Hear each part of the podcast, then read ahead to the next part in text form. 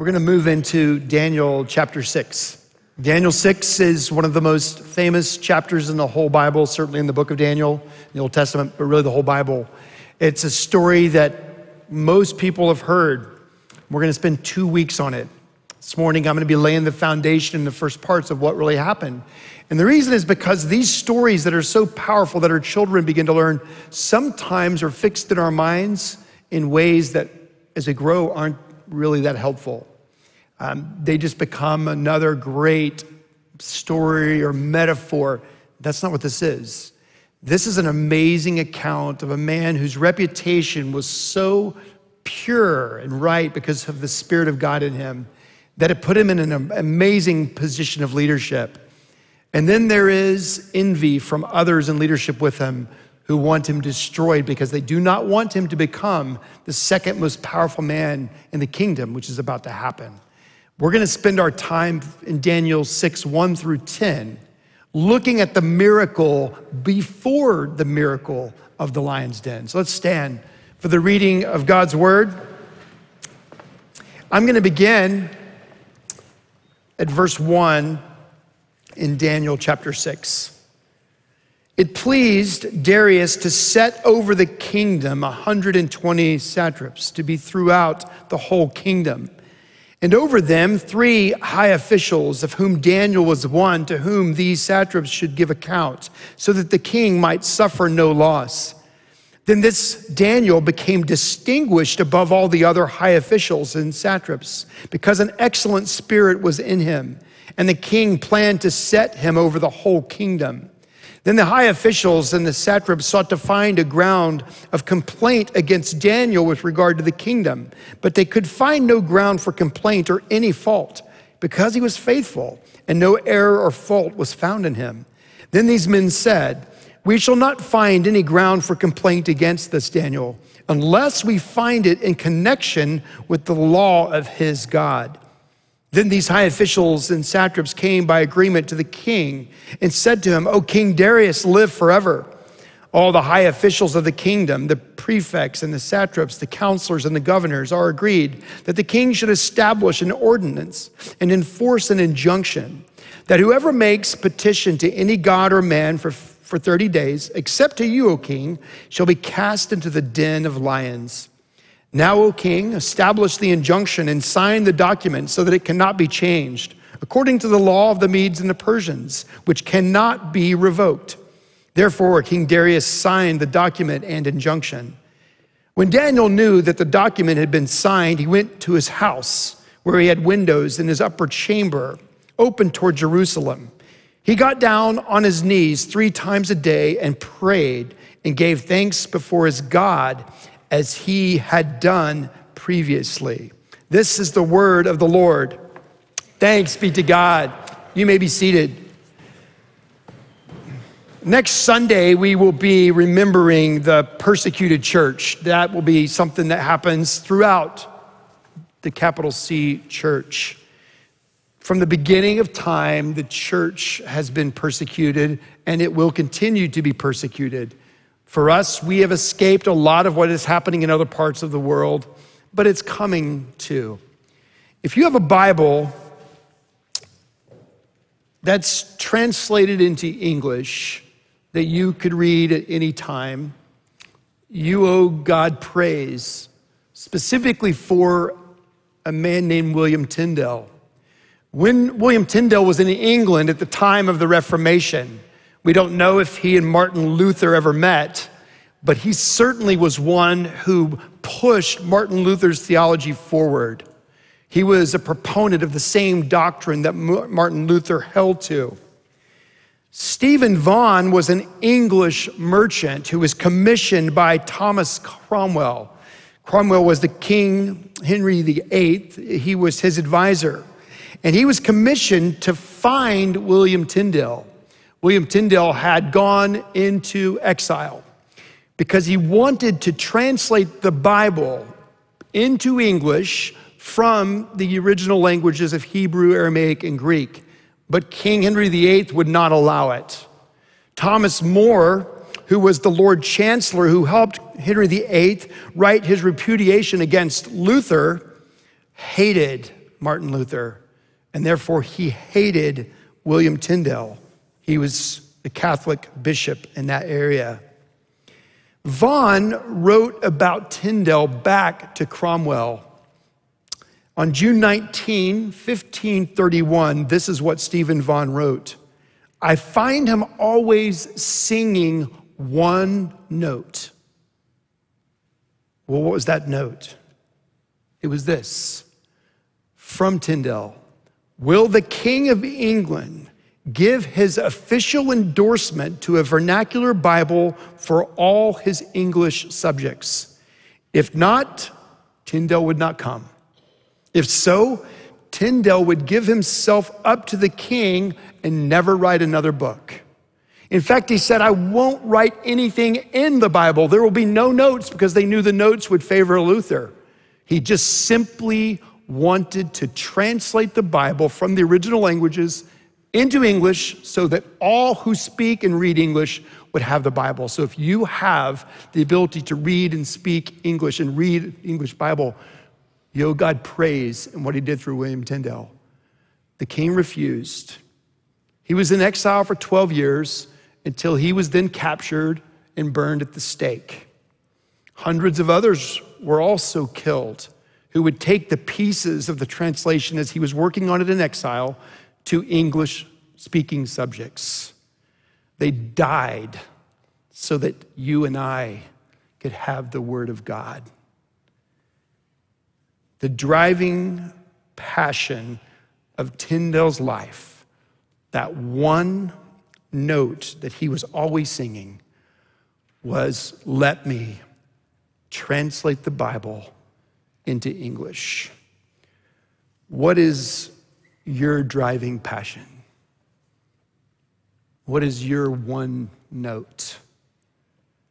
No question that when Tyndale, Luther, Calvin, others were confronted and their life threatened, no question that they would not have looked back on a section like this in Daniel 6 to receive comfort and inspiration and courage from those who had gone before, who had suffered a very similar reality. Daniel is a powerful man. He has been given incredible authority because of his reputation. His reputation is so great that the King Darius, and by the way, it's no longer Nebuchadnezzar, King Darius has said he'll be one of the three leaders amongst all the others. And then above the three, he will become the one. In other words, next to me, King Darius, Daniel will be the most powerful man in the kingdom. Those who are also part of that leadership have envy, they have jealousy, they don't want Daniel to have that role. So Daniel has his life investigated. They are looking for anything that they can use against him and they can find nothing. Now, this is important to remember. He's not a perfect man. He's a fallen man just like us. He's a sinner. There was only one perfect man, that was Christ. But Daniel's witness, his reputation before all these others was above reproach. What a great place to pause and ask that about our own lives. If others were to investigate our finances, our business transactions, our leadership, our habits, our passions, our play, would they be able to find anything? He's a man. And as they looked at him in leadership, they could find no faults. So, what did they do? They looked at another part of his reputation, which was this he will not stop worshiping his God. So, if we want him to be displaced from this office, we're going to have to use that part of his life, that part of his reputation to bring him down. They say so in verse 5. These men said, We shall not find any ground for complaint against this Daniel unless we find it in connection with the law of his God. Can that be said of you? Can your love, fidelity, and devotion to the living God, Father, Son, and Holy Spirit, can it be seen as so great that others would say, if we want to set them up, we've got to ask them, not to be faithful to their God. We've got to put before them this crisis that they cannot remain faithful to their God and faithful to the king. They cannot remain faithful to their God and hold the position that they have. If we present this, then we know what he will do. He's going to choose to worship his God. And if he chooses to worship his God, the king must throw him in the lion's den. And that's what happens. It's also important to note that Daniel's not a young man. It's very possible that you're thinking of him still as that teenager now, maybe a mid 20s. He's not. He's in his mid to late 80s. Seven decades have passed since he was brought into Babylon, and his life has been a faithful witness to God. He's received favor, he has power. So when he hears about this injunction, there's a lot at stake his work, his security, ultimately his life. He knows that the king, Darius, must be faithful to the injunction that he has signed. So, what will he do? What would you do? What would you encourage your children to do? This is really important for us because while some of you will probably see Jesus before this kind of persecution comes to this church, it's going to come sooner than you think. And how we respond to it, frankly, will be determined by how we're living our life right now. And you can see that in the last part of verse 10. We've looked a little bit at Daniel's reputation. But now let's look at his response. Go with me to verse 10. When Daniel knew that the document had been signed, now this is important, when all those leaders went to Darius, they said, We've all gathered together. Three times it says that, but Daniel was never there. Daniel hears about it though, and he knows that the document has been signed. If he knows it's been signed, he knows what it says.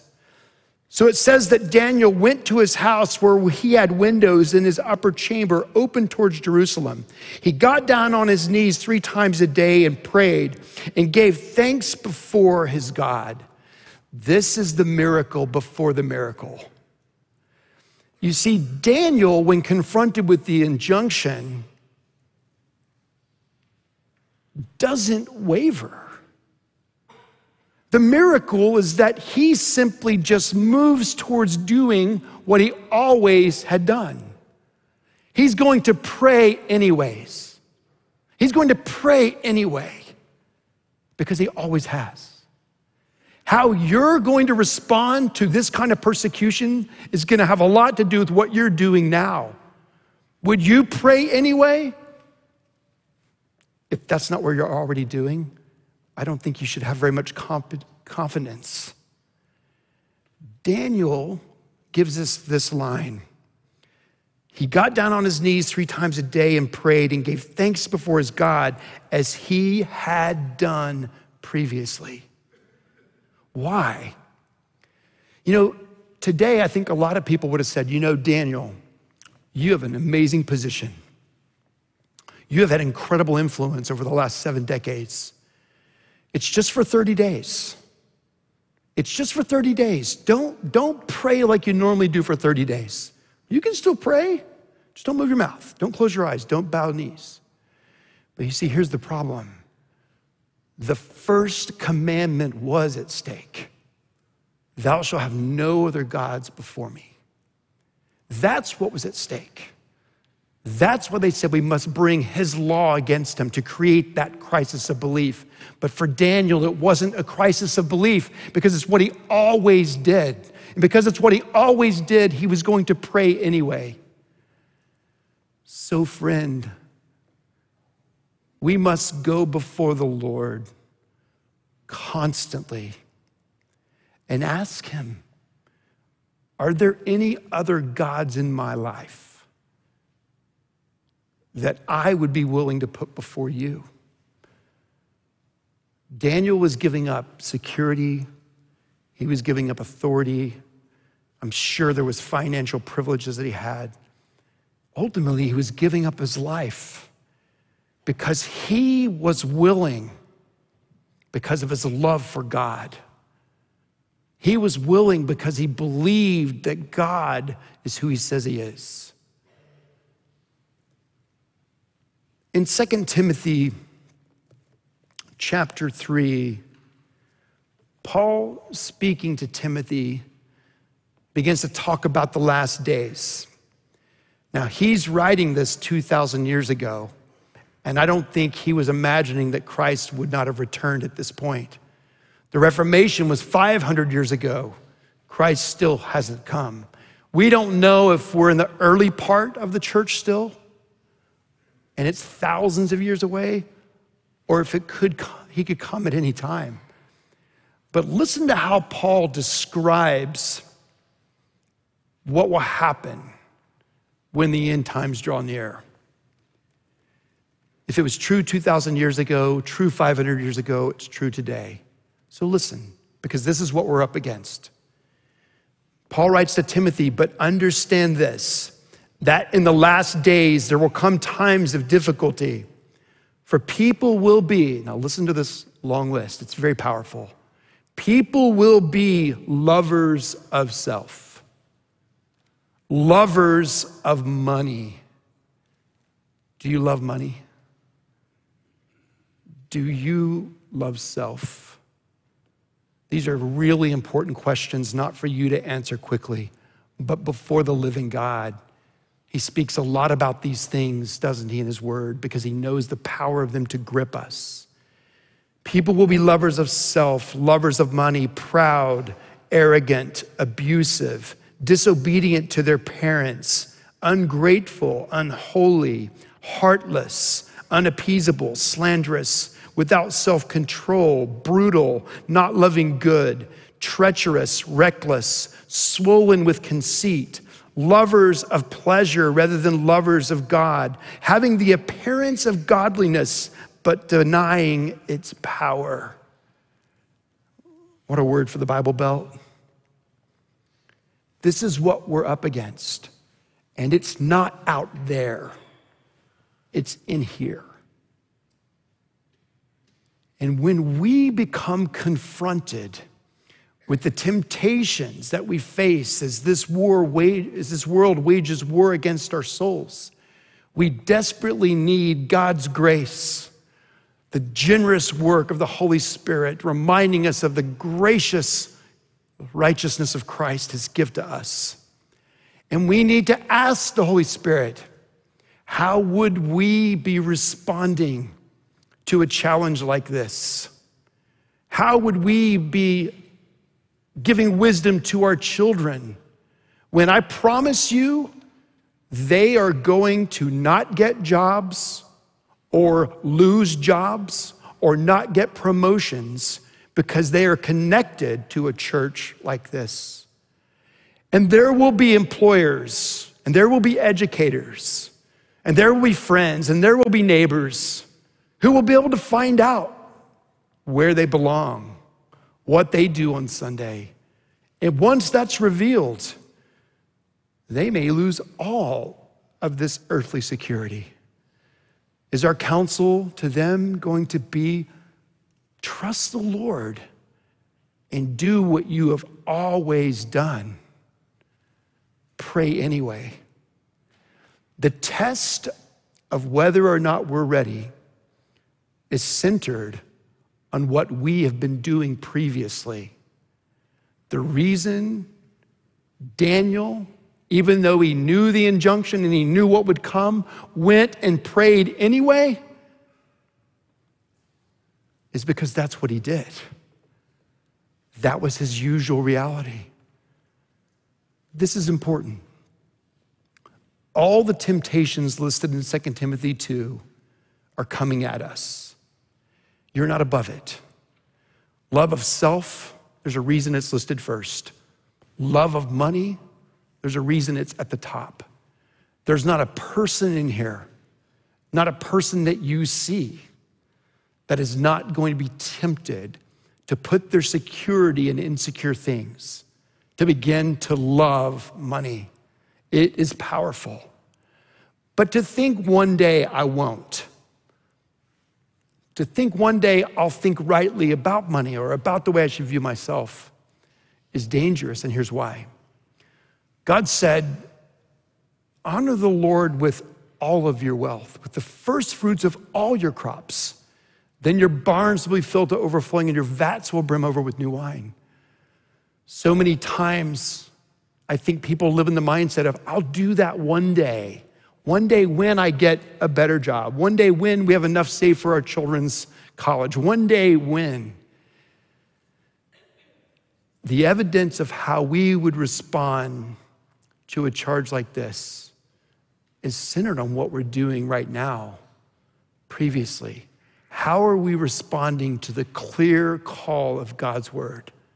And so it's this simple God, is there any idol, anything, any person, any position, any pleasure that I'm willing to put before you? Daniel, long before he was settled into the lion's den, had already made his decision. I'm not going to compromise the first commandment. Bless you. I'm not going to compromise that first commandment. And you know what? Everyone knew it. And he didn't. This is a dangerous sermon because you could leave here today saying, I need to go be like Daniel. And that's actually true. The point is, you and I cannot apart from Christ. And so the application is that we look to Jesus and rest in Christ. And we say, By your grace and for your glory, would you make me the kind of man who would experience the miracle of already making the decision? Would you make us a body full of women and men who've already made the decision? I'm not going to put anything ahead of God. And when God reveals those things that are there, and you and I repent of those things, we're experiencing the Spirit of God, the same Spirit that was in Daniel's life, in our life. The reputation of this church, of you as a member or friend, of the church, capital C, is going to be full of women and men and children who are going to be forced to make that decision in Christ by the power of His Spirit. May the reputation be. I always pray. I'm going to pray anyway. This is what I've done previously, and I'm not going to stop. Father in heaven, it's simply not enough for us to leave saying, I need to be like Daniel. It's far greater for us to live in the victory that is ours already in Christ his death, his resurrection, his reign, his promised return. So, Father, as we wrestle with what we have heard, as we see the powerful response of Daniel against these amazing authorities, as we come into the story next week where he's with the lions, help us to see that it's the same God that we're worshiping today. It's the same victory that we have in the one who is all powerful. So, Lord, as we close this service singing the very words that Martin Luther wrote about the victory that is ours in Christ and this kingdom is forever, do your work in us. Open our eyes to our blindness. Help us to see. Father, I'm reminded that William Tyndale's last words were Lord, open the King of England's eyes. I pray that you would open ours and we would behold your glory and live for you all the days of our life. We pray in Jesus' name. Amen.